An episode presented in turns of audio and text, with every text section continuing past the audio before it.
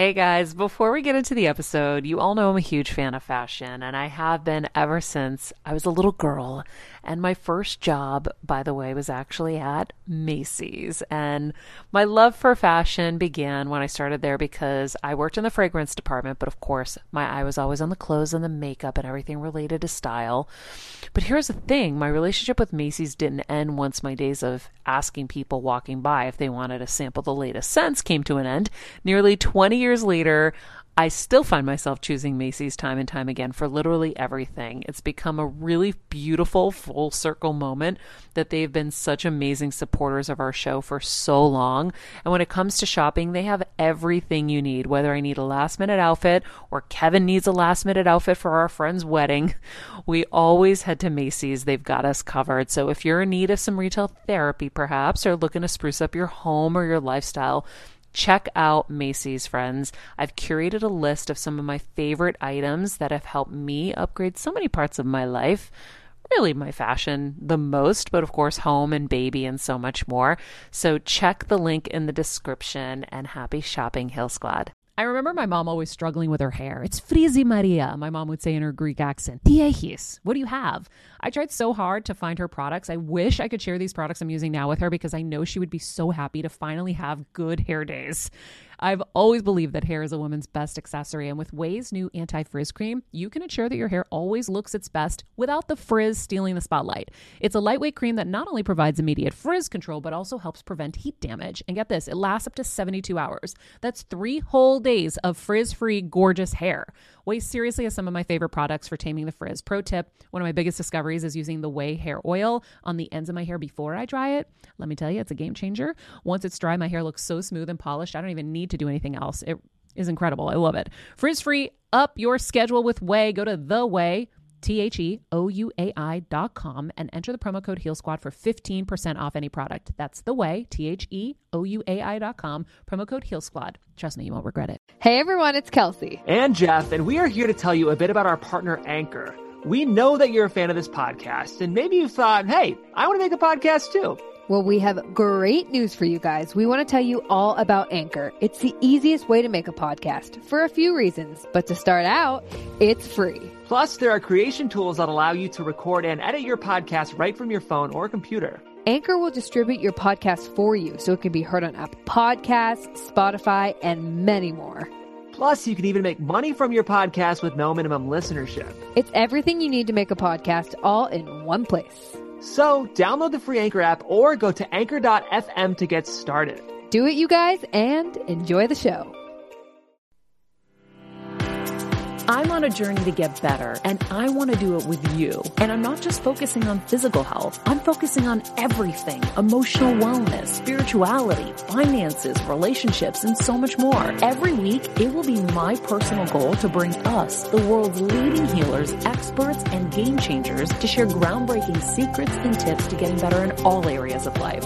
Getting better isn't easy, but it's a whole lot easier when we can do it together. Welcome to Better Together with me, Menounos. Hi, I'm Margaret Cho with Lucia, and I'm going to be on Better Together with Maria Menounos, and I'm so excited. So keep watching. Hello, hello, everybody. Welcome to Better Together. When you know better, you get better. That's what we do here every single day. It is Thursday, February 18th, 2021. And our quote of the day is Sometimes when we are generous in small, barely detectable ways, it can change someone else's life forever. That is from our guest today, Margaret Cho, and she is so right.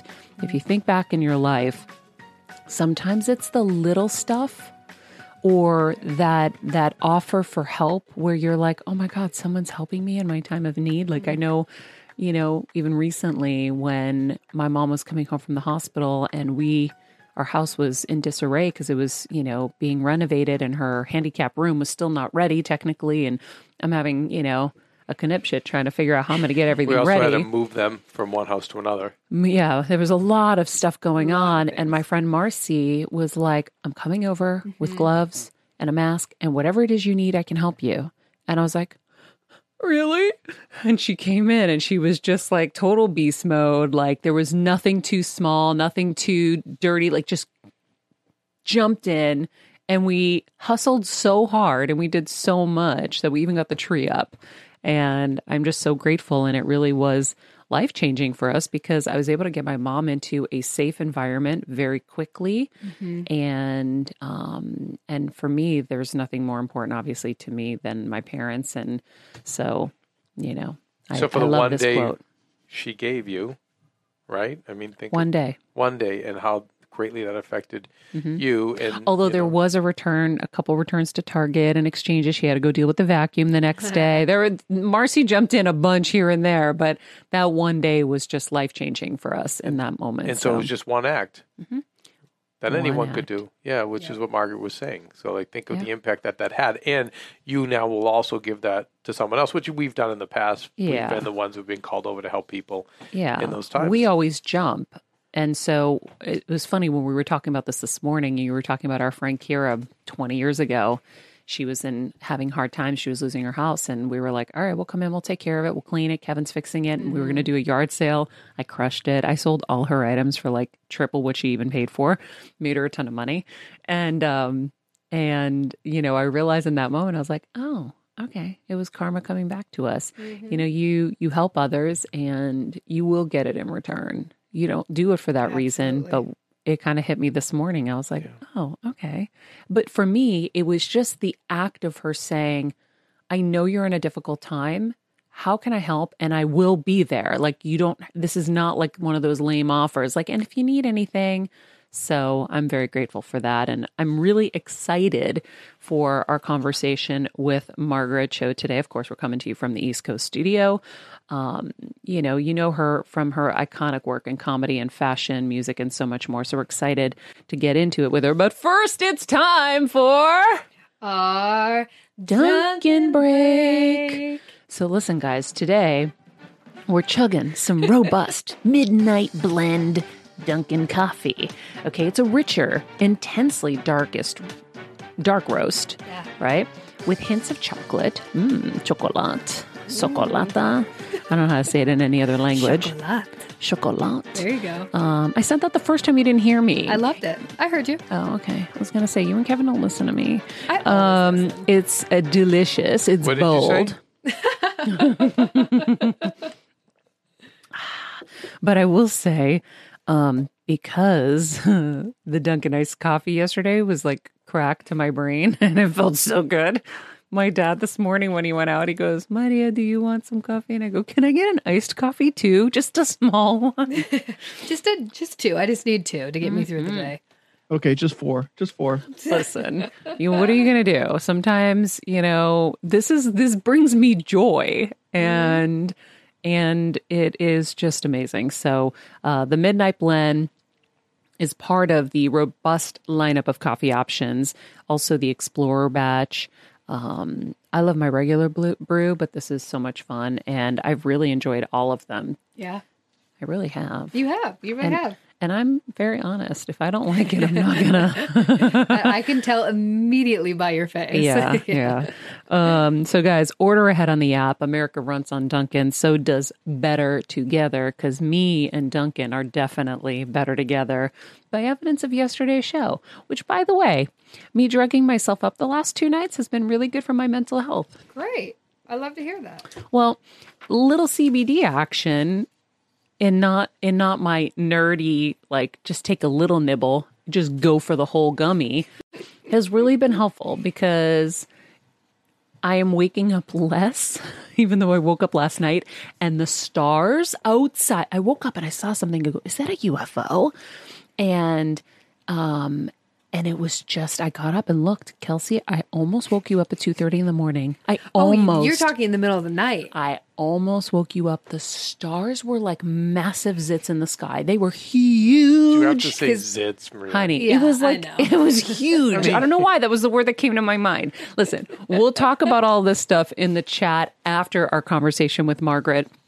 But man, it was amazing. So let's get to it. Our Guest today, Emmy nominated Margaret Cho, is more than a celebrity. She's more than an artist, more than a survivor, social advocate, and entrepreneur. Margaret Cho is an iconic pioneer and leader, and not for one cause or talent, but many. She's an author, writer, producer, musician, comedian, actress, and fashion designer, amongst so many talents. She's also a brave blessing and inspiration to her race, her ethnicity, her orientation, her gender, her country, to fellow survivors, and even to Hollywood. To the latter, as far as show business goes, Margaret Cho was literally four days. When you're on the go 24 7 like me, guys, finding ways to make life easier is so important for my health and sanity. and that's exactly what my friends at Macy's do for me. From working there as a teenager to now going to them for so many of my daily essentials, it's been my go to for so many years. And having everything in one place is such a time saver for me. With being a first time mom, for a while now, as you know. I've had plenty of those, and being able to rely on them for all the things has been amazing. Plus, having everything in one place has made being a new mom just a little bit easier for me. So I know we're all focusing on our families, our health, hopefully, our jobs, and everything in between, but it's time to make your life a little easier. And to help you out, I've curated all of my essentials from Macy's for you and the whole fam. All the details are in the show notes below, or you can just click the link in the description to get your hands on them too. I have some new picks on there this little bomber jacket, this little black dress. You're gonna love it. Decades ahead of her time. Thankfully, for all our sakes, she remains a force in our industry and in life. Better Together and the Heal Squad couldn't be more excited to welcome you, Margaret Cho. Thank you for being here with us today. Thank you. Wow, what an introduction. I, I mean, I as, as, soon as I start talking, it's like she loves this lip gloss. So Lucia Caterina, lip gloss. Lucia Caterina. She's from a high kill shelter. Can you imagine a high kill oh, shelter I in Los Angeles? I, I mean, she was on dog death row. I think she's kissing she's you as she was mommy. hearing everything. She was like, "Yeah, that's my mom. That's my mom." she's really proud. Um, I had a, a, many many years ago. I had another dog who um, was uh, read by a pet psychic, and the pet psychic told me that the dog had seen me on TV and he thought I was a singer because they don't understand what stand up comedy is. so he was like, My mom's famous. She's a famous singer. Oh, that's Which amazing. is very cute. Oh, I know pets. Oh, they're everything, and and your your your pets are adorable. I love your hairless cats. I want one so bad. They're so cute. They're like running. They're like uh, I built like this cat highway around the living room and dining room. So they just run all the way around. Like it's it's really good. It's good to have two actually because they really tire each other out. Do you have hairless cats because you're allergic to them? No, no. I um I'm just obsessed with the breed. I think they're so interesting and um, they're actually like I, I love hairless cats and then I love the Lykoi, which is the werewolf cat, which is part hairless. They have like kind of um a little bit of hair on their face, but they really look like a um a werewolf, but like a '60s werewolf, like a old Hammer Hollywood werewolf. Oh like God, the, I gotta um, look this up. Old old like black and white movies, like horror films, and they're really amazing. So um, they're they're from a genetic mutation that's found in colonies of feral cats. So oh, they're wow. real werewolves. I'm going to look that up. You know, as yeah. I was doing my research for uh, our chat, I saw somewhere that you talk to animals, and I'm like, that's my girl. I talk to animals too. And people think I'm a whack, okay. a doodle. Okay. But I, I think also for me, Kevin's always said, my husband has always said, because I grew up not speaking the language, my, my first language was Greek you know, mm-hmm. animals were my only friend. Like they couldn't communicate technically. Right. I couldn't. So we communicated and I just understand them and they understand me. Right. It's very important. I mean, I speak Korean to my dog and cats, and um, they help me practice. One of my cats is deaf, so she tells the other cat what I'm saying. It's really cute. I love it. But where it's do you really think cute why do you think you have such a connection with animals and and that you feel that you can talk to them and they understand you? Because it's it's a real thing.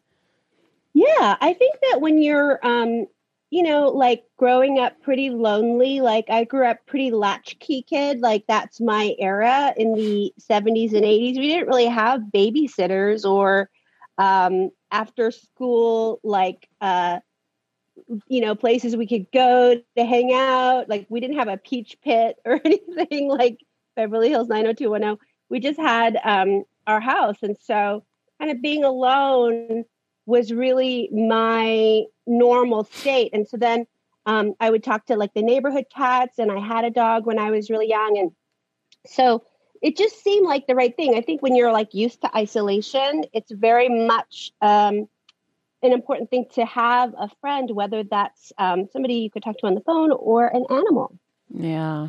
Oh, my, I had a bird my dad caught on the fence of our yard, like one of those little Ooh. blue parakeets you get at the pet store.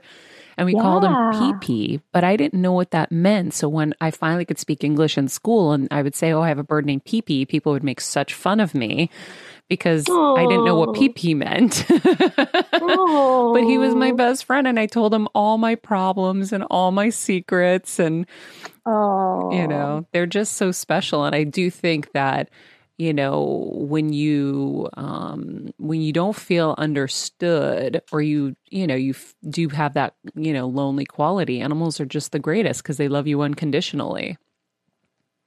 Absolutely. Like and it's it's really um it, it's like a two way street. You know, you're taking care of them and they're taking care of you. And the gifts that I've gotten from animals in terms of mental health and, and joy and company, it's really unmatched. Okay, Sacre hates being held, but here's Sacre oh She's deaf. Oh my God. She's such a beauty. She's and then, so little. Sarang, Sarang is Sarang loves the computer because it's warm. Oh, she doesn't want to be held. They're like in their they're in their game, they're in their game mode. So they're like running. I love it. I yes. love it. Well, you know, you we have so much to kind of get into with you and you've had such an incredible career and you've changed so many people's lives and it definitely wasn't easy getting there. Um when you look back at your journey, you know, I'm sure you have so many different feelings that pop up. I mean, I I think of the current climate we're in now where executives who, you know, did the sorts of things they did to you are being outed. mm-hmm. Um, mm-hmm.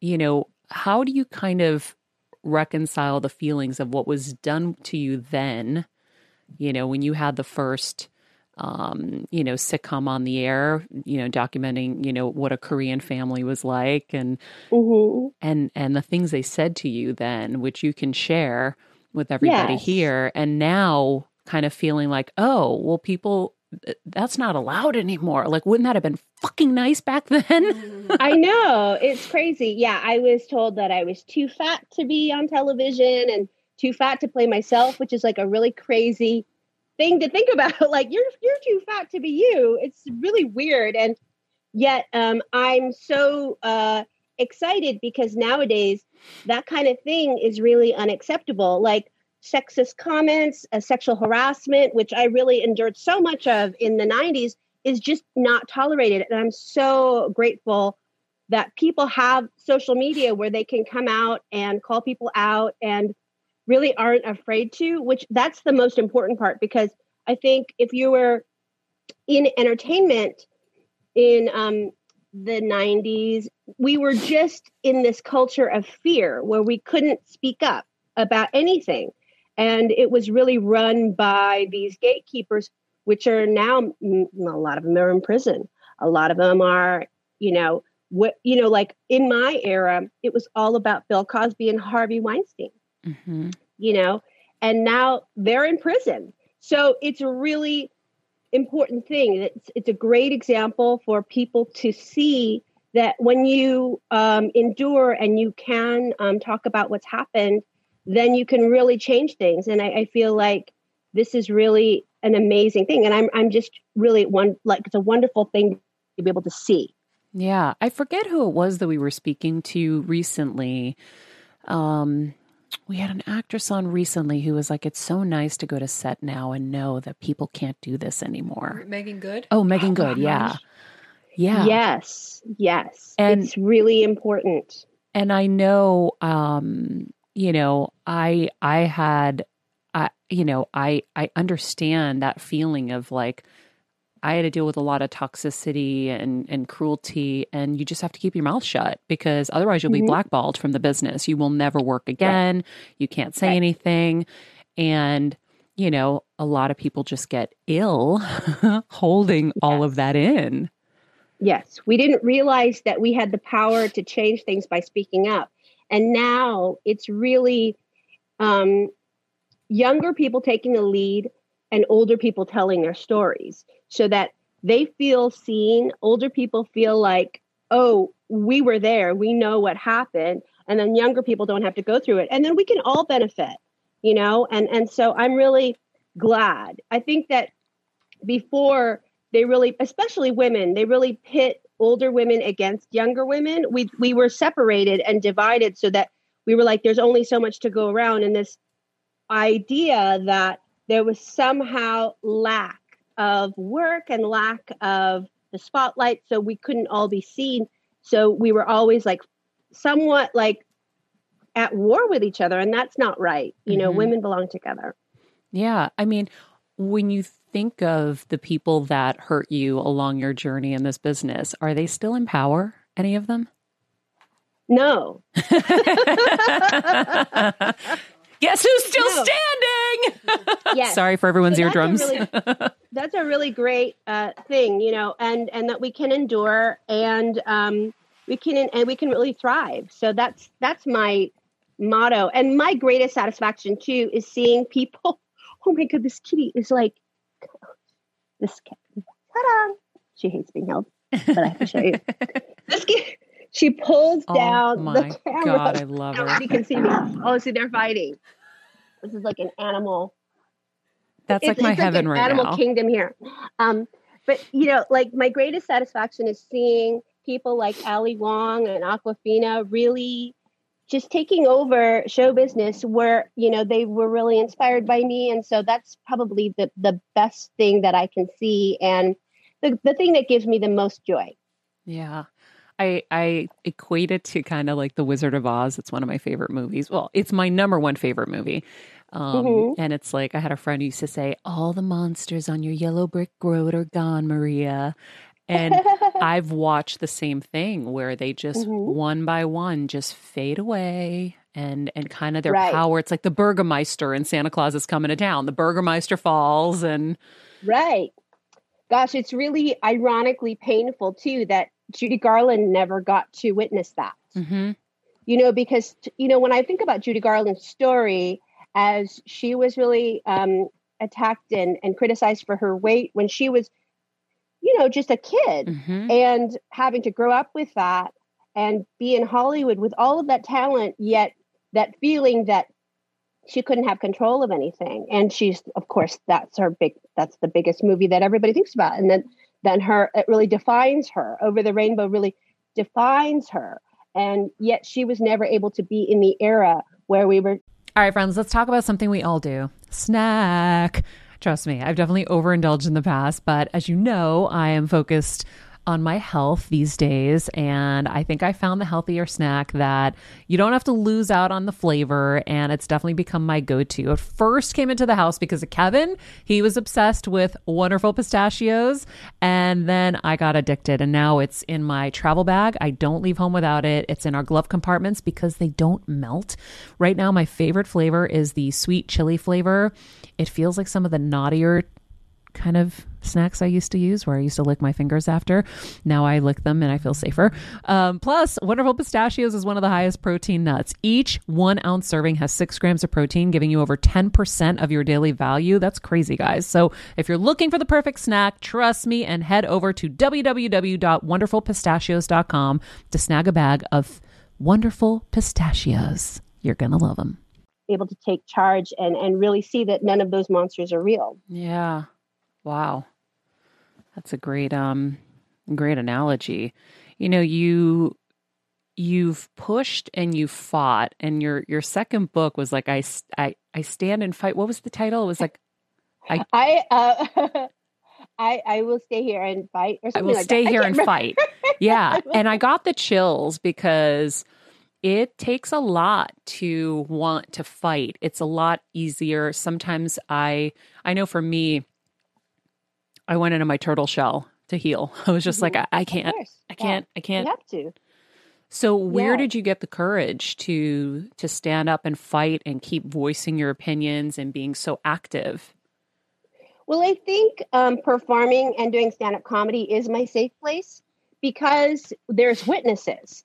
So, you know, that's the most important thing. It's like I realize that I'm hurt most when I'm isolated. So I always seek to find that witness, whether it's an animal or whether it's a comedy club or a theater where I can really speak my truth and be seen. And there is like a lot of healing in that. So, and of course, I love to hide, but I like to hide in plain sight. So, those things can go both ways. You know, in hiding in plain sight, you can also do a lot of damage to yourself because everybody thinks, oh, she's fine. You know, and that secrecy of like those problems that I've had over the years, which is addiction, um, eating disorders, uh, all of those things that are really self harm, you know, that those scars don't necessarily show on the outside and they can be hidden very easily to a point. But it's really, um, so for me, like, it's really about having witnesses and being very truthful in everything that I do. So, how did you? And eh, I mean, it's funny because I'm watching you talk right now, and I have known you throughout the years. I've seen you interviewed. I've all everything. Like I've, I feel like I've, um, I've never seen you seem so happy and so at peace than you are right now in this moment. That's great. Thank you. I think it's um, 50. 50 has been really good to me. 51 is really good. 52 is really good. Um, living alone is really good. Um, you know, I got into an age where I really understand how brief life is hmm and you have to appreciate it every moment because I was 12, it seems like yesterday. And now I'm 52 and you know 40 years have gone by almost in a heartbeat and you just really have to slow it down for yourself internally and treat every day like it's summer vacation. You know, like when we were kids, summer vacation seemed like an eternity. hmm But now um, you really realize it's just a blink of an eye. And so I think age has really made me appreciate um, where I come from and what I've been able to do and how I've seen the world change. And so I'm really glad for that. So, when you look back at the difficulties that you went through in your life, how do you look back on them now at at your age now? Um, I really look at them as ways that I can share uh, with others how I've survived. And also, it's helped me um, create in my work, whether that's um, comedy or music or even like an aesthetic design perspective. Like you see um, how things have educated you to be a better artist. And, you know, I'm also sober, and that's really helped me a lot because when you're looking at everything with a clear mind and a clear eyes like that what is that friday night lights? Mm-hmm. clear eyes whatever uh, open heart can't lose something like that. It's a very um, wonderful way to look at life and you can help others along the way and so it's just i've done a lot of good i think um, for myself with my lifestyle and with my outlook When you think about everything that happened, whether it was the bullying, the um, abuse, the sexual harassment, the even the rape, what was the key to healing from it? Like, what did you do? Here on this show, every day, we're trying to get better in all areas of life. And we have a lot of Mhm. healers, we have a lot of spiritual gurus, we have a lot of different thought leaders in here helping us a lot with, you know, overcoming traumas. And so I'm always curious um, have you gotten over them? And if you have, what was the key? Well, I think what it is is that you get in a thought loop, and when trauma happens, we replay it over and over, and um, so it realize it, I realized that it's just a pattern of thinking. Oh, she's experiencing some trauma right now. Here's the cat's gonna come up here. Um, it's like I love a horror movie. Like I do, like like werewolf cats. I love scary movies. And I realize and I love that and like true crime podcasts and any kind of true crime like ID, mm-hmm. TV, all that stuff. And I realize it's because it's the only time I can relax because I'm not worrying. Because the trauma is happening to somebody else on the screen. And it's usually like fake or replayed, but it's relaxing. It's super weird. Like I'm like, oh, that's why I love these terrible things because my mind can stop obsessing about what if it happens to me. Holy shit. That's an interesting um, observation because I always wonder why I love watching true crime and MSNBC mm-hmm. lockup. I love prison shows and yeah. 60 Days In. If you haven't watched 60 Days In, it's so good. Um, oh, I haven't seen it. Oh my God. It's like total total normal civilians choose to go to jail for 60 days and oh, it's wow. insane um so so i'm always fascinated by why and i feel like for me first of all it's a world that i hope i'm never in mm-hmm. but second of all for me i feel like having endured different traumas in my life I want to know what they're thinking and I want to know mm-hmm. how to get out of shit. And the more I study and the more I watch, then I'll never get hurt again. Right. it's the same thing. Yeah. It's the same thing because it's like this relief. It's almost like um, a meditation.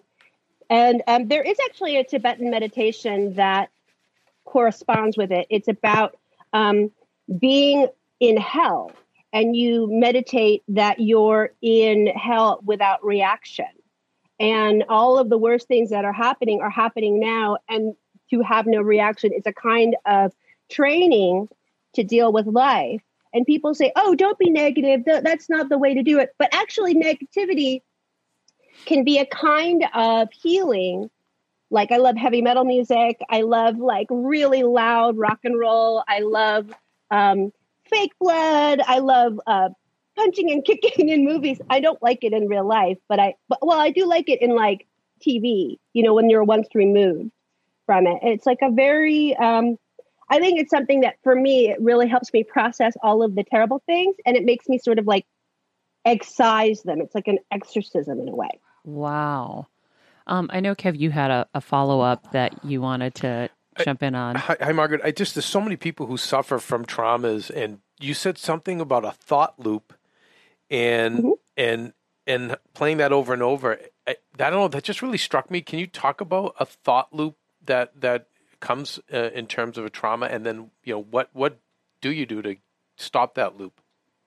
It's like when you realize you're on a treadmill. It's it, and it's actually feel instead it, it feels more like a Versa climb. I hate the Versa climb, which is a serious like a '90s like machine. It's like an elliptical, but it's upwards. I think Madonna had one, and it's like um, you can't stop climbing up that mountain. You can't stop being in fear that this thing is going to happen. So you're always in that fight or flight. And um, I actually did some therapy around all of my traumas, which really helped, which is EMDR, which is a really weird one with paddles and lights. I've done it. Yeah, we've actually talked about it yeah. on the show with an expert. It's amazing. It's amazing. And it's very simple, but also very complex because the brain is so complex, but it really responds to simplicity. And um, it's almost like when I break out the laser pointer with my cats, I can stop a fight because suddenly their light is moving their eyes. And it's like this thing of like, oh, it's just like EMDR, but for my animals. And that's just sort of the same thing that I do when I am in that therapy is that that light stops my focus on whatever is happening in my head, this thought loop, of like terror or the scene that I'm replaying of like terror and the what if, it really helps me break out of it. So does it ever go away or is it just better? It's better. Yeah. It's better. It it goes away and in a way that I'm holding on to the knowledge that I have from it and I can use that to share with other people and share that story. It's not like amnesia where it's gone, but it also I remember my mom always struggling with her hair. It's frizzy Maria, my mom would say in her Greek accent. Diehis, what do you have? I tried so hard to find her products. I wish I could share these products I'm using now with her because I know she would be so happy to finally have good hair days. I've always believed that hair is a woman's best accessory, and with Ouai's new anti frizz cream, you can ensure that your hair always looks its best without the frizz stealing the spotlight. It's a lightweight cream that not only provides immediate frizz control, but also helps prevent heat damage. And get this, it lasts up to 72 hours. That's three whole days of frizz free, gorgeous hair. Ouai seriously has some of my favorite products for taming the frizz. Pro tip one of my biggest discoveries is using the Ouai hair oil on the ends of my hair before I dry it. Let me tell you, it's a game changer. Once it's dry, my hair looks so smooth and polished, I don't even need to do anything else. It is incredible. I love it. Frizz free, up your schedule with Ouai. Go to the Ouai. T H E O U A I dot com and enter the promo code Heal Squad for 15% off any product. That's the Ouai, T H E O U A I dot com, promo code Heal Squad. Trust me, you won't regret it. Has no emotional charge, which is better than amnesia because then it's a story that's in my Encyclopedia Britannica. You know, I have my leather bound Encyclopedia Britannica of my experience in life, and it's now it's up to the YZ part. I have the whole collection. Or mine is more like a time life um supernatural collection with UFOs and like murder and spontaneous human combustion. It's all there. And so it's like all of that I can use to help and talk and do any kind of like sharing, but at the same time, it doesn't have the emotional charge like the squirrel outside has for the chia. Hey. Those dang yo. little squirrels. Um, what's helped you get sober? Um, I just realized it was a really damaging thing, and I uh, had an intervention. Also, I realized it, but before I realized it, my uh, friends and family realized it, and they invited me to a birthday party, a surprise birthday party, which I didn't want to go to, and I wasn't going to go to, and they basically just said, "You have to come, or else it's really going to be bad. They're going to be really disappointed." And then I went and it wasn't it wasn't a surprise party, it was a surprise intervention. Wow. So it was really um it was about six years ago, but the I've been uh, involved in the community of sober people for like 25 years.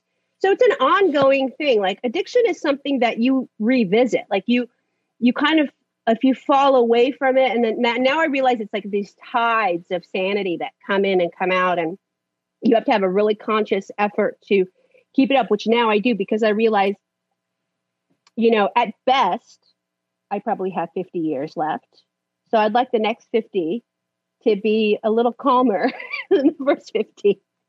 So that's my, that's my, you know, I think that's the only wisdom that I think is really, really essential. Everything else can go out the window. But that is really important. So they they did the intervention. How did you feel when you figured it out? I was so mad, but they let me drink a whole bottle of wine in the car on the way to rehab. Oh, and they gave me a joint. you're you're parting. this is your goodbye. I was drinking a bottle of a thirty-five dollar bottle of Pinot Noir, um, go r- riding up in the car uh, up to uh, my rehab. I wasn't driving, but uh, I uh, was taken there, and I was there with a lot of people who didn't make it.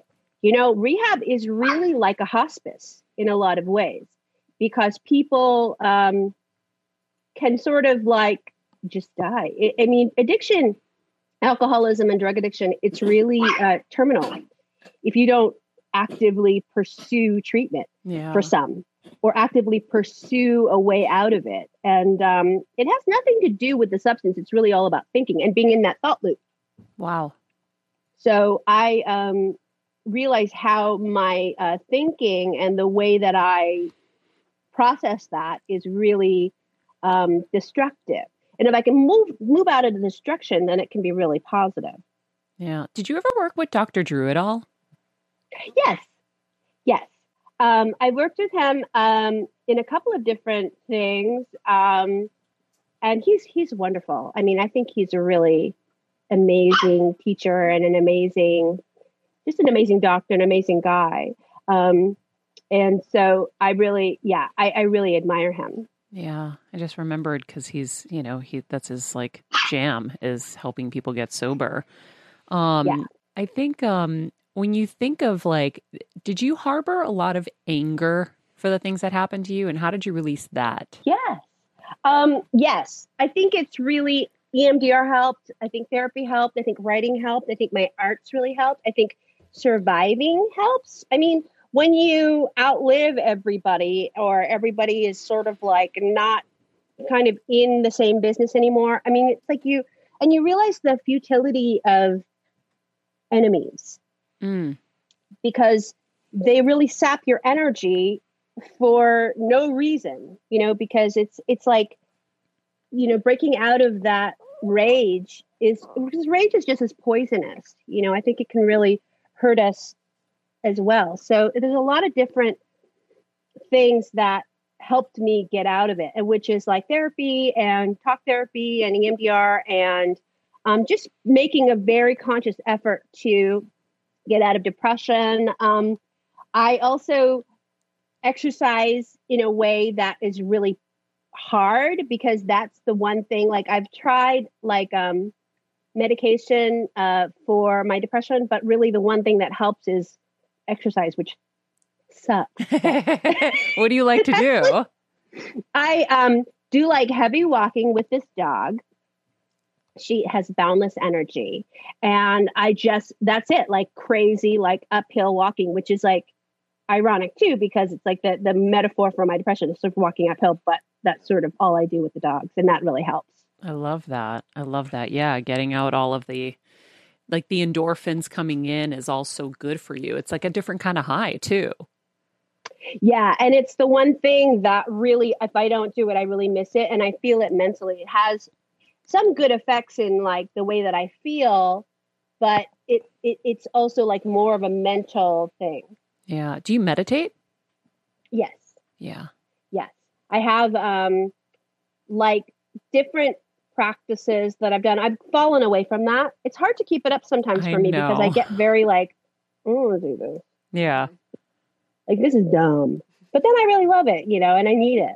Yeah, I feel like I'm not consistent with a lot of things and but I but we had an expert on the show one time that was like it's okay to not be consistent, but like Mhm. reach for the things when you need them.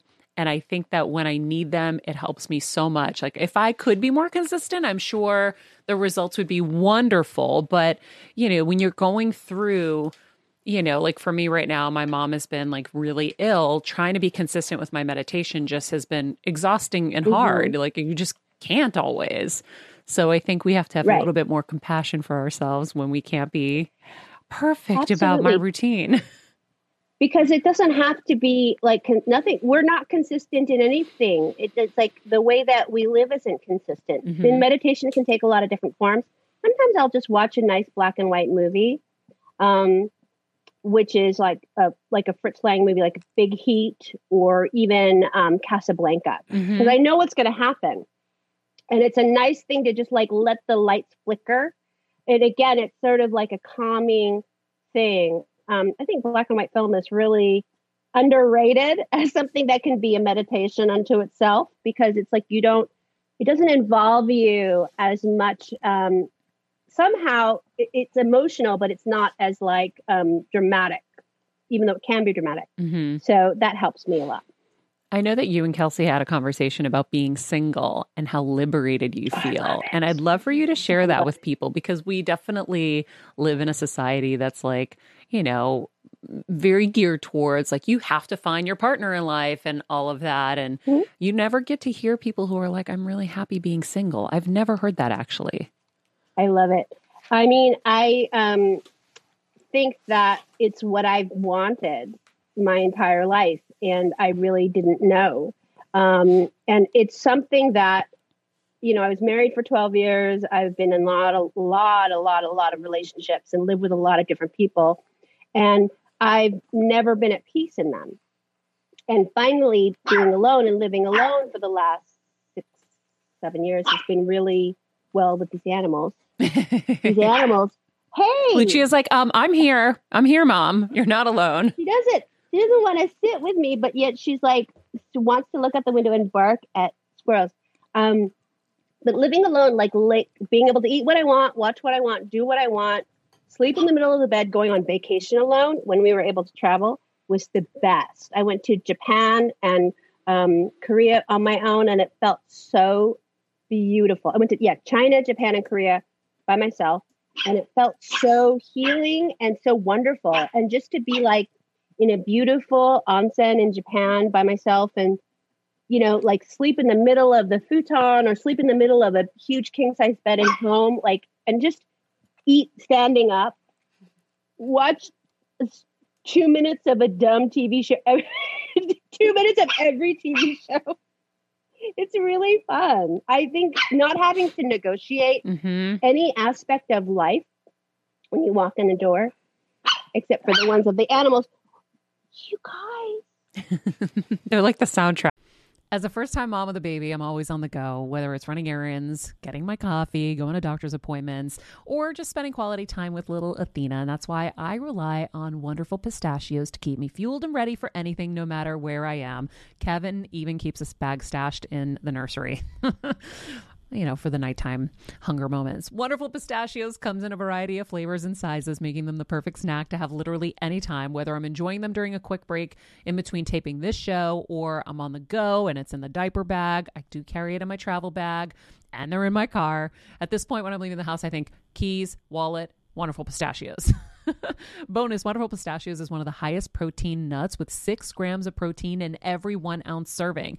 So, on top of all that, they keep me feeling satisfied. I'm energized while I'm juggling all this crazy stuff in life. Next time you're looking for a convenient and guilt free snack, head over to www.wonderfulpistachios.com and stock up on your favorite flavors today, minus the sweet chili. Back to the interview now. I, I you have to see what's happening. Can you- oh my God, I love them.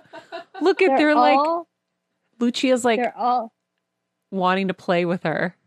yeah they're just all like they all love that little area because i put like uv um things on the window so they can sit in the window like in the sun i won't i'm like so like crazy about the sun like you can't have any sun exposure so there's like uv like screening on the windows so they can lay in the sun Oh, you're such a good mom. Well, they they hate me too sometimes because I brush all of their teeth and they get so mad. Everybody's mad for like five minutes after I brush their teeth because you have to brush their teeth every day. Every day you brush their teeth? Oh my Yeah, lord. they hate me, That's a lot. but only for five minutes. But then the ta- the toothpaste tastes like chicken, so they don't. Then they realize they're that they're not as mad. oh, that's so But funny. I brush their teeth every day because my I've had Chihuahuas um, for many years, and they always have tooth problems. mm-hmm. until I started brushing their teeth, and then they they live longer because um, they can eat like more like roughage and stuff. And Yeah. because I've had the other Chihuahuas that I've had had the had to have a lot of teeth removed, and it was real painful for them. And so um, it's very um, yeah. Well, very also what people don't realize is, and it's not just for canines, it's for humans too. So much disease starts in the mouth. You Right. know, so you have to really be good with your your oral hygiene because It's so true. yeah. Um we watched Over the Moon last night Oh, good. Yes, it's a beautiful movie. and we loved it and um we sang along even though we didn't know the songs. It was like We a were massive really good. we were insane last night. It was so fun. We kind of really needed the release and it was so beautiful. Um and um you know, it's an animated movie, so you guys probably didn't even get to work with each other. But Ken Jeong's in it, Sandra Oh, John Cho. Um, So was it was it like that where you guys just had individual sessions? We all had individual sessions, and um, yet uh, Ken and I uh, worked together. I mean, John and I have worked together before. Ken and I have worked together many, many, many, many times over the years, and we Ken and I did the press junkets for it, and it was really, really so fun. Oh my god, you have this. Why she's going? She's going crazy because the dogs outside are going crazy. Um, but it's a beautiful movie, and that was um, one of the most exciting things to do because it was like we're in this quarantine now, and so I mean, we did the um, voice recording like almost a year and a half ago or two years ago, but the the press junkets were really fun because it was just me and Ken. But it's a really beautiful, it's a beautiful film, and it's the first big Asian American animated feature. Yeah, yeah, we really enjoyed it. So if you guys haven't seen that, that is on Netflix right now. Um, are you what? What's your kind of take on comedy right now? I think it's really interesting because there's so much, um, like, well, the the reality of comedy right now is nobody's doing comedy. Nobody can go out and do it. I mean, there's very limited things that people do. I mean, I know that the big stars like you know Dave Chappelle and uh, Joe Rogan, they can do these like shows, but then they also have to shut them down because you know it's like COVID is very real and it's unfortunate because laughing is really dangerous. Mm-hmm. So until we all get vaccinated, it's something that we just have to sort of wait on. Um, I've done a lot of comedy shows online. I just did one on Valentine's Day. Um, so streaming has been interesting because it's a different way of doing comedy, but I do I do enjoy it, and I think that it's something that we'll have to embrace for a while. But the co- comedy right now is like even before the lockdown was really experiencing a lot of people getting canceled. That's been a trend for a few years, and I think cancel culture is something that comedians really hate. But I think it just makes you a better comedian because it makes you more nuanced and more focused on getting your message across without uh, being hurtful Mm. without punching down. You know, I think that it really does improve the quality of what we're trying to say, and it makes you more thoughtful about what you're going to do. I, I do think that um, people should be able to, uh, you know, rise above things and be just better. You know, just we just have to be more conscious of where we are in society, where our privilege is, where our privilege privileges lie, and where our biases lie.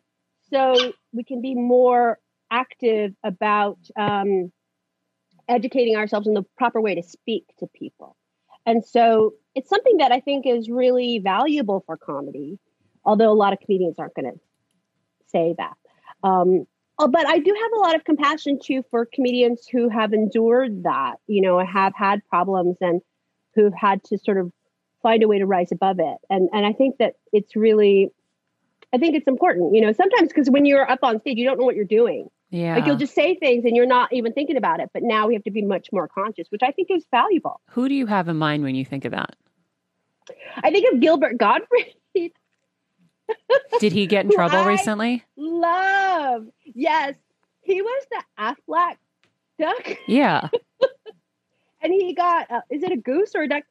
He got um fired because he was making some I can't remember what he was exactly making jokes about.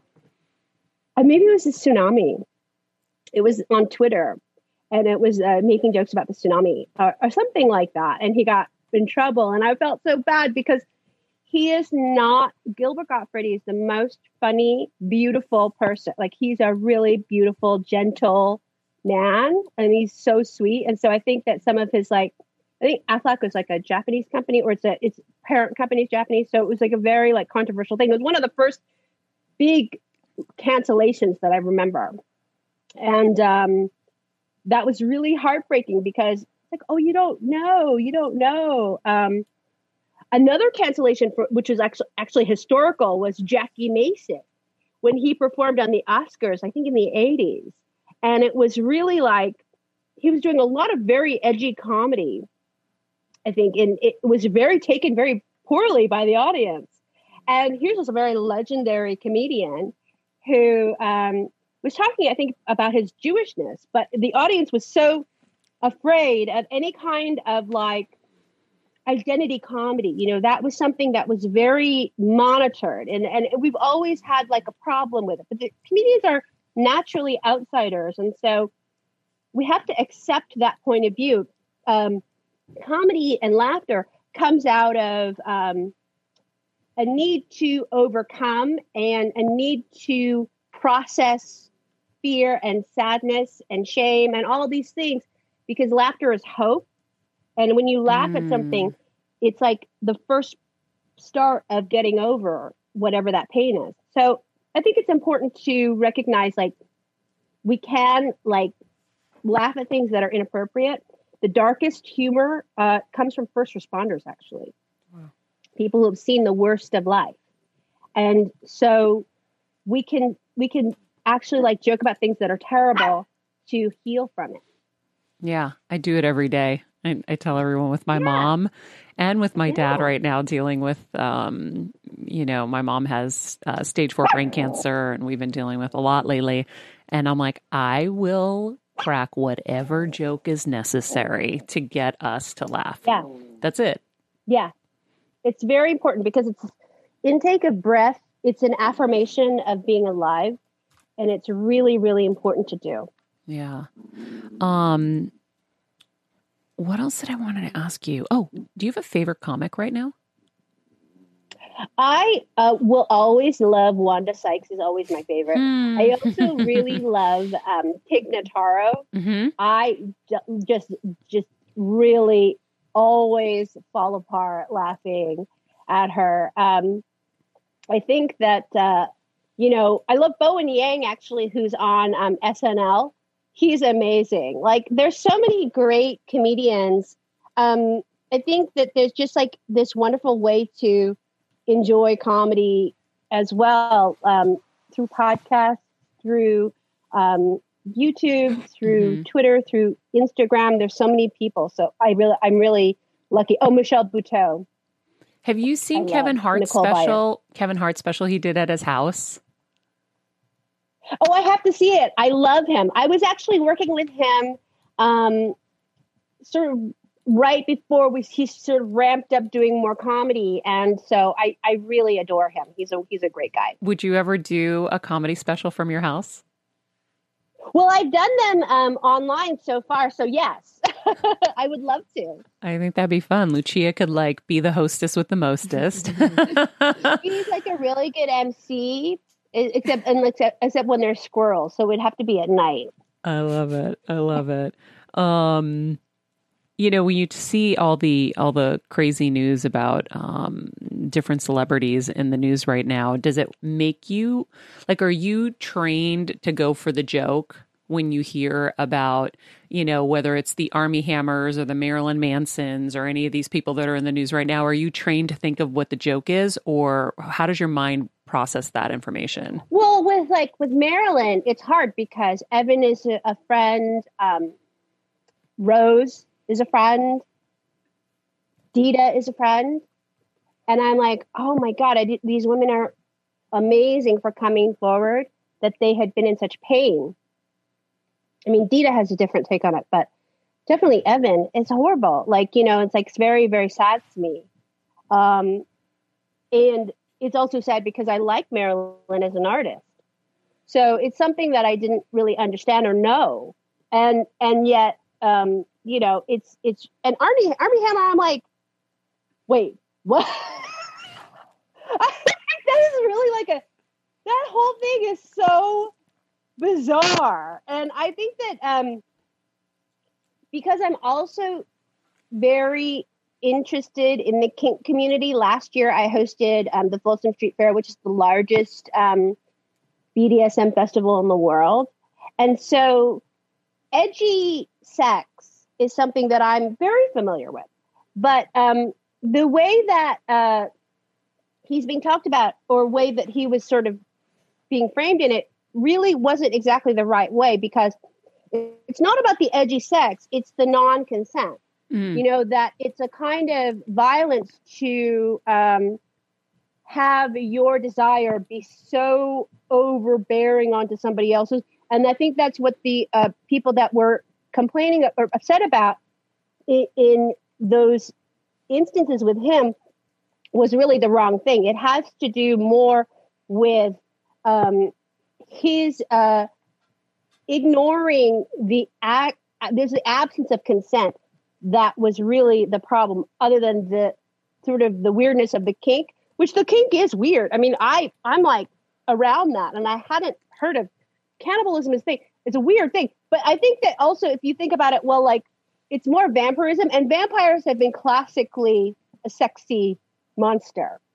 You know, we love the sexiness of vampires from Bela Lugosi. It's like a, a very um, natural thing to eroticize. So I think if you just take cannibalism as sort of one step beyond that, it's similar.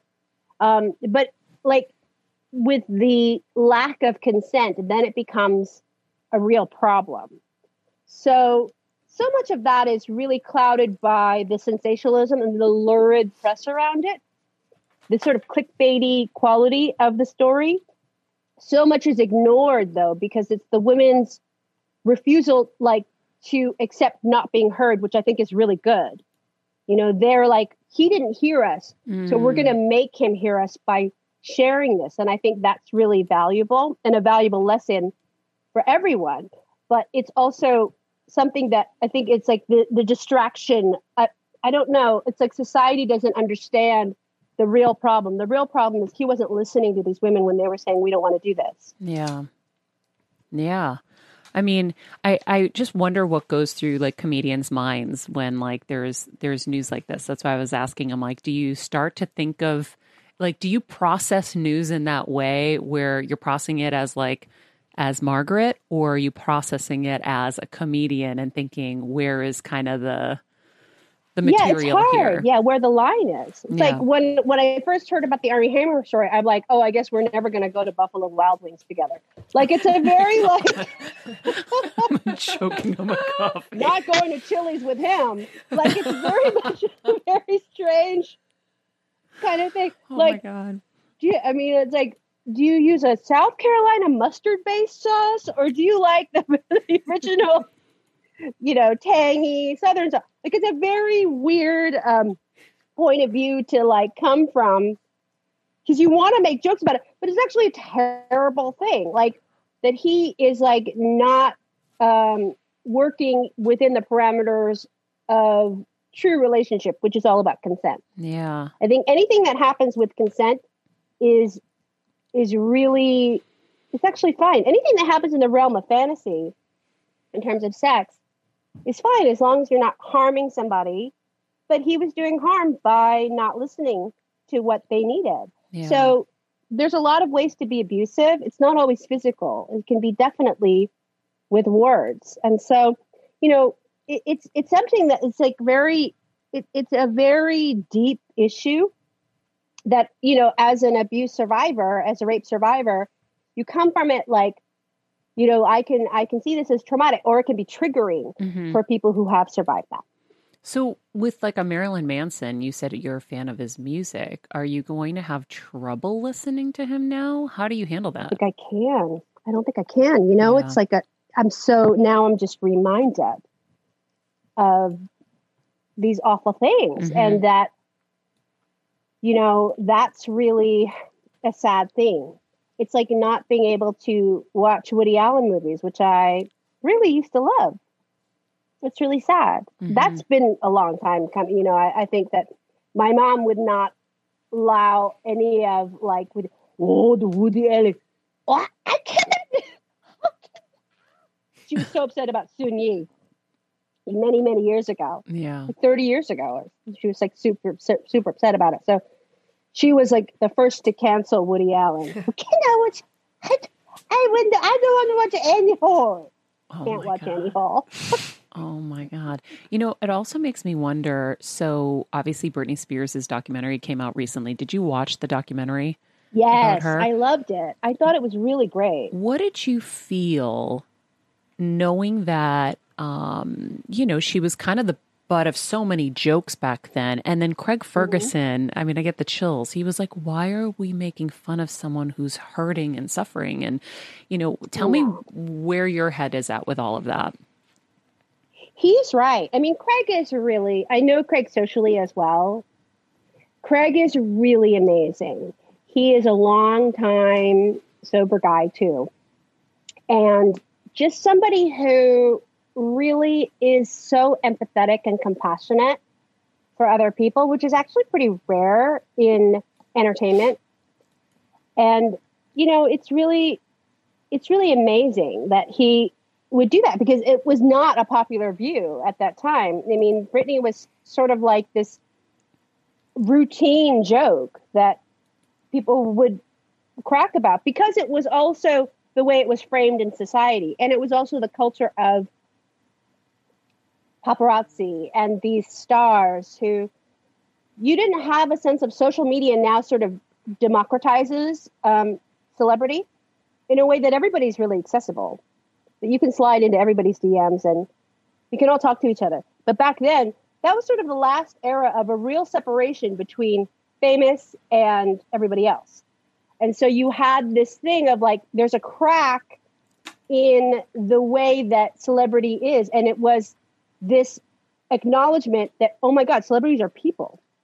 And it was like people were really enraged by that and also delighted because they were like, this is like a, a large scale bullying situation, Mm-hmm. you know? And so um, it was a very, uh, I, when I was watching it play out, I wanted to shave my head. I actually did shave my head. I have shaved my head, which I really love, um, which I may do again because I love these cats. So I might shave my head this summer. It's a little cold, cold now, but um, I think that it was something that I recognized It's like, oh, I've been there. I've done that. I know what that's like. I know what that feeling is of being really unbalanced and being in fear, but I've never endured the kind of scrutiny. I mean, can you imagine like people like waiting outside your house or following you to the drugstore or to Mhm. Starbucks or wherever? It's really scary. I mean, nobody really can know what that must have been like for a very young woman. Also, to be sexualized at that young age and to have all of your relationships kind of picked apart at, at that young age. Mm-hmm. You know, I think everybody is pretty unbalanced in their early 20s. And I myself, you know, hormones can really do a number on your emotions and your mental health too. Yeah.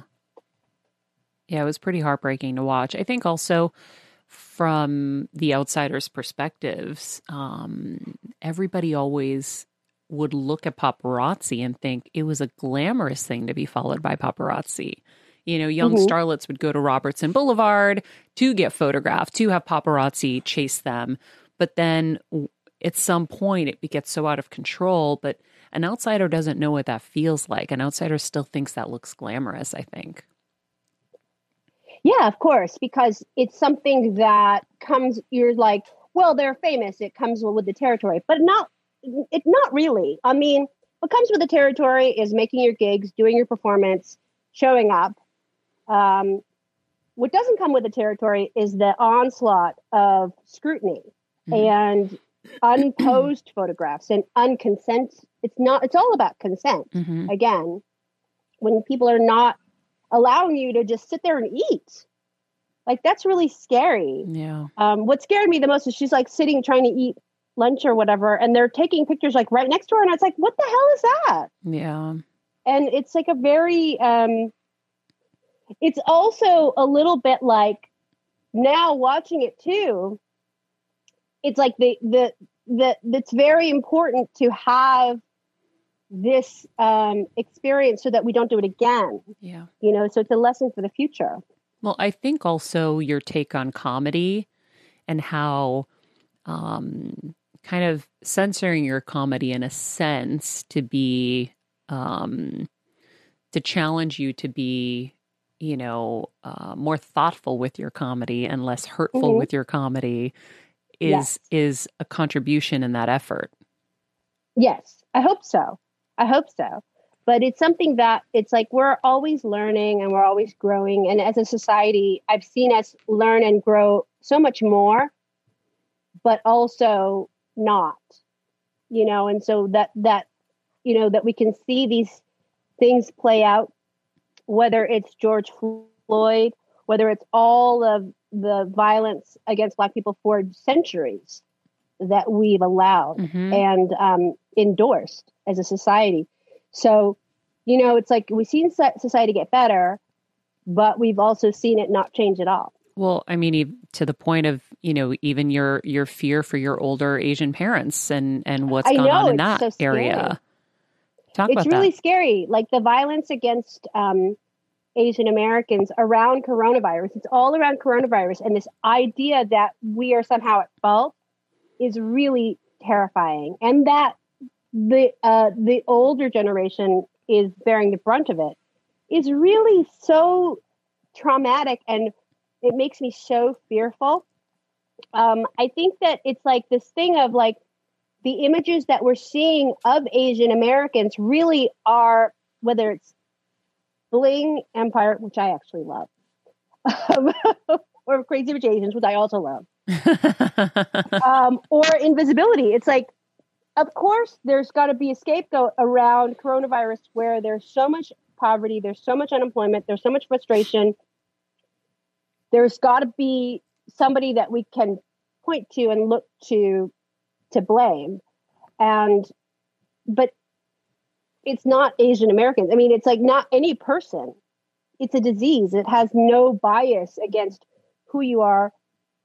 It, it's just something that's happened. I mean, the, the, the real victim, I mean, the real scapegoat is global warming and um, the way that we treat animals and the way that we sort of need to distance ourselves from the killing of animals and the that sort of like brought about wet markets and brought about all of this sort of underground stuff where it's not regulated there's no like ordinances in place to deal with cleanliness and san- sanitation around those issues that's what has caused the coronavirus our ignoring that we share the planet with other beings but it's uh, that are not human so that that's that's the real that's a real villain. Yeah. But the victim is all of us, you know, every everybody who has to deal with that. Yep. Uh, Margaret, what's up next for you? Well, I I am, Lucci's going to show you her love. Take, we have to go for a walk, but next today, uh, I have a bunch of different things that I'm doing, just like I'm excited because Over the Moon um, is nominated for a Golden Globe. So Congrats. I'm excited about that. I think that um, it, it's really about waiting and writing and seeing what's going to happen. Um, you know, there's so much to sort of think about, like what what's it going to be. I would love to tour again, um, but I'm just waiting till everybody's safe. So until then, I'll just be doing a lot of uh, podcasting, doing a lot of talking on um, streaming. I just did a streaming show on Valentine's Day, and so I'll do more of those, and we'll see. And brushing of the teeth for the animals. So many toothbrush. They, you know what's kind of gross is they all share one toothbrush. Oh, but I think they like it like that. We can sterilize in between. I, I, I, think off air I have an assignment for Margaret. Oh, you do in, the, in the downtown. okay. Well, Kevin is the um, career intuitive, so yeah, stand by for that. I don't want to give okay. it away. Um, such a pleasure. Um, I'm so happy to see you so happy and doing so well. Um, you can check out Over the Moon, an animated movie on Netflix that we talked about, obviously, where uh, Margaret stars alongside Ken Jeong, Sandra Oh, and John Cho and others, of course. It is nominated for a Golden Globe for Best Animated Motion Picture, like she said. You can check out her podcast, The Margaret Cho, on Apple Podcasts, Spotify, and ACAST. And for everything Margaret, you can head to margaretcho.com. All right, so Margaret Cho. Wow. I am so blown away by how light yeah. she feels. Mm-hmm. Yeah. You know, she's gone through so much in her life. So much like so much heavy stuff. You didn't go and, over the specifics. I mean, like what if you do some research? Rape, you know, rape with family, then molestation, and then even when she complained about the rape, they're like, "Who would want to rape you? Like someone who looks like you?" I well, mean, then horrible. also her Korean family. You know, they kind of just wanted to not acknowledge it, and they're like, "It's in the past. Stop thinking about it." Mm-hmm. And um, I mean, there were a lot, a lot of traumas, and you just, I mean, I have the chills just talking about it. I wanted I to cry. You know, when people have gone through so much and they can find their way through mm-hmm. and be as light as she is and not and not angry or you know, she's very supportive of people who are actually getting to do what she really wanted to do, Mm-hmm. right? And and not have those Charges. limitations that those So, other re- executives gave. You're You know, referring to people that uh, you know when when she kind of had her shot 30 years ago Yeah. and was stopped, you know, but now the new generation's getting that chance, and yeah, she's a champion of it. she's a champion. She's lifting them rather than being angry that it was Yeah. taken away from her. Right. Um, it's such a great example for all of us to And and you know, Maria, see. also it, it's not like this was an overnight process. She Yeah. she had addiction, she had many issues and things she overcame, and traumas. You Mm-hmm. know, like and she worked at it and still works at it. But yeah, I, I you know when I think of there's a couple of comics out there, Maria, from her time period that are worth hundreds of millions of dollars, and they're miserable people. yeah. They were so successful, and she's so happy. I think one one thing that really kind of struck me is the the idea that you know you you can be so affected by people's judgments on you, right? When you think of how executives told her she was too fat or her face was too round and then she became it was bulimic, right? Mm-hmm. um, and she had all of her, you know, internal struggles with trying to conform to what she was supposed to be. I mean, we're living in a bo- body positivity world now, right? That wasn't the case in her time, mm-hmm. and you know the toll that it took on her to try to fit in so she could achieve her dreams, right? And you mm-hmm. think about Britney Spears trying to, you know, live her dreams and the toll all of the cruelty took on her um, I think the the moral of the story is is everyone's a person, and you should treat everyone kindly, regardless of whether they're a celebrity, a gajillionaire, or or you know a janitor like my dad or whatever. You you have to just be kind because they're still people. You know, there's a word, Maria, you mentioned it a lot, and she mentioned it too empathy. Mm-hmm. It's just simply about having empathy mm-hmm. for everybody. Mm-hmm. Try to, and it's hard when you're self absorbed. You can't, it's hard to empathize with other people. it's hard, but I think if we do live by the do unto others as you would do, do want done to you, or, or whatever the you know what I'm talking about, um, that will help guide you where your empathy is lacking, right? Like a Craig Ferguson, as you heard her say, had empathy because he had struggles with sobriety. It sounded like right. Did I figure out that right? And I remember it properly. So he was somebody who had struggled and instantly felt, "Oh, this doesn't feel right to me." and I am not going to do that to her. Um, so I think where your empathy may be lacking because of you know a lack of those experiences, try to always um, you know abide by that. Do unto others as you would want done to you.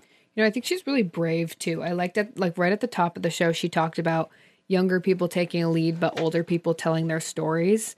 And I just think it's so incredible that she's come out and just been so open with all of this so we all can learn from her. And that's just, I mean, that's so like, uh, she's just amazing. It's like, I think that that's such a huge lesson that so many people can take from her. It's like, if you, if you can tell your story and help someone else through it, then do. Yep. I love it. All right, guys. That is it for us today. If you haven't subscribed here on YouTube and you enjoy this conversation, please join us here every single day. Um, you'll get notifications of what's coming up and you'll get to be a part of our Heal Squad. If you haven't joined us over on Patreon, here is what we do on Patreon. So every week you get an extra show. Um, you get ad free shows. And then also, of course, you're helping support us to keep the lights on, but you also get exclusive access in our heal workshops that we do monthly. So we have these amazing guests that we have on the show, um, these healers, these thought leaders, these gurus. They come in, they work with us. Um, these are people that charge umpteen thousands of dollars an hour to work with people. And for $10 a month, you get to be in there with them asking questions, engaging, and exploring these things that you may never have gotten to explore. Like the recent one we did with Cyndi Dale, the mm-hmm. heart chakra opening. Like, you know, I feel like I if mean, you're in LA or New York, you kind of like start to like learn about these different kind of healing modalities, but everywhere in between, you're like heart chakra openings. Right. Where is the person that I'm going to talk to about heart chakra openings like here in Connecticut, right? Yep. So we're exposing you to those things and it is game changing. I mean, this last one, there was tears, there was transformation, there was breakthroughs. Um, you owe it to yourself, I think, to join us here. And we obviously do keep it at such a low price point to make it accessible to everybody um, so that, you know, you can have those breakthroughs and you can keep working on yourself and, and investing a little bit of time in yourself to to get better in all areas. So Can I just add quickly, Maria? Yes. It's such a community. That's what I love about mm-hmm. Patreon. And I know so many people right now, it's lonely. Like, Yep. we've been in a pandemic for almost a year, you guys. Like, Holy shit. I know. I know. It's lonely. And I think that's the coolest part about Patreon. I know so many of these people on here like connect offline on Instagram, on Facebook, whatever. It's like a new set of friends. and so have been, become our friends. Like, by the way, 100%. shout out to Stephanie because I, wanted to mention her in the Heal Workshop the other day, but um, you know, Stephanie has always been just that person with Kelsey being like, I can help, I can do this, I can do that, Yeah. and we just. It's like almost like you guys are helping build this show with us, and that means so much to us um, because it makes it feel better and it feels like so much more fun. So, um, and you know, Carolyn making those amazing granola packages, which now because of the workshop, um, I think she's actually going to be building her her proposal to I hope so. to make that her her kind of And you know, next Maria, job. just to, to Stephanie and Carolyn, and you know, a lot of the people have helped. We need the help. I mean, we put on a really big show here, but we do it out of pocket. We don't make profit, and uh, it's a lot. So every bit does really help us. It really helps us. And the, just if it's just donating to Patreon, then that's wonderful. And like you said, Maria, game changing, and I would say even life changing information. and a great gift to give somebody else Oh, yeah, by the true. way Yeah. so if it's somebody's birthday or Mm-hmm. whatever the, the gift could be it's it's a great gift to give someone but if you can't even do that like i said sharing the show and helping us get the word out also is an incredible way to help support us um, sharing it on social media subscribing on youtube following us on better together with maria all of these things are ways to help us 300 away from Yeah, 10,000. are we 300 away? Holy shit, guys. Please help us get to 10,000. At Better Together with Maria. Tell all your friends right now, if they all just follow right now, That's what I want for my birthday. do we naked streak down the One street? hundred percent. Yeah, done. well, can we say that it's not a vanity play? We really Yeah. are working hard Yeah. to give you valuable takeaway, Mm-hmm. whether it's a video, whether it's a quote. And you know, we're hearing from people like these are the things that are really helping them through their days, their weeks, their months, their years. So there's a lot of like game and life changing information we're providing. We're working hard every day trying to Yeah. on that. We working hard. Uh, you know what yesterday was, Maria? What? Ash Wednesday. To you Catholics. But you know, you know what? Why that's really great news. I know Kelsey knows. She didn't know at first. Because we're how many days away from Christmas? exactly. No, because we get this little Easter business out of the way, and boom, Christmas is next. We're racing it's right to Thanksgiving. Christmas. It's Halloween. Maria, we have other days to look forward to. St. Patrick's Day. Maria. Kelsey's birthday. Wait, Kelsey's birthday. Regular guy Friday. Regular guy Listen Fridays. to me. Okay. It's not. Why did Kelsey turn me down? Because you don't do yelled. that. You yeah, No, no, you're yelled. fine. Listen, that there's a compressor on Guys, that. no fighting, okay? What I was going to say is, Maria, it's Yes. Not. Let's be clear. The Christmas season starts with Halloween. That's the holiday season. So when I'm talking, ho- Mm-hmm. You're talking pre pre pre So we're really getting there. Yeah, we're getting there. We're getting there. Um, can I say one more thing? Um, I am going to be heading back west for a hot minute. So you guys will be seeing me coming to you from the West Coast studio for a hot minute. I got to get some work done back there. Um, but um, I think that was it. I was going to say something else and I totally forgot. Oh, um, so that was my point. On the flight, I'm going to be working on the next newsletter. So if you haven't subscribed to um, our newsletter, go to mariamenounos.com, plug in your email. You will get our life manual and our medical manual that you will fill out for yourself and your family. And it is absolutely game changing and life changing. You need this in your life. Trust me. I've spent the last two decades perfecting these for myself. Um, I've gotten Heidi Klum's before. I've gotten so many people's um, versions. We used to call it a black book. Um, now it's the Better Together Life Manual and the Better Together Medical Manual. But um, it's a really great way to organize your life. And um, the medical manual was something that was born from my mom's recent hospitalization, so that you can have all of that information that you need at you know, in the palm of your hands very quickly. So subscribe to that at mariamenounos.com. In the meantime, follow us at Better Together with Maria, please, and tell all your friends so we can get to 10,000. Uh, at Margaret underscore Cho, at Kelsmeyer 2, at Stephen Lemieux Photo. And remember, be nice people, make good choices, drink your Dunkin' iced coffee, and be present. And watch Regular Guy Friday tomorrow. Yeah. Well, listen. Sorry, listen. Maria doesn't allow video. Hey, Heal Squad. We have been on quite the journey together, and we're hearing from so many of you just how much this show is helping you heal and get better, and it makes us feel so good. We love, love, love it, and we just ask that you don't keep it to yourself. Spread the message and share the show or your favorite episode with your friends. And if you want to help us even more, you can leave us a five star rating and a comment on Apple Podcasts or Spotify and follow us on Instagram at Heal Squad. You can also DM us anytime because we love connecting with you. And finally, you can also join us on Patreon for our monthly live heal events with world class healers and ad free episodes exclusive only to Patreon and our Super Heal Squad for as little as $10 a month. So go to patreon.com backslash heal squad to join. Getting better isn't easy, friends, but as I say all the time, it's a whole lot easier if we can do it together. We love you all so much and we love doing this thing called life with you.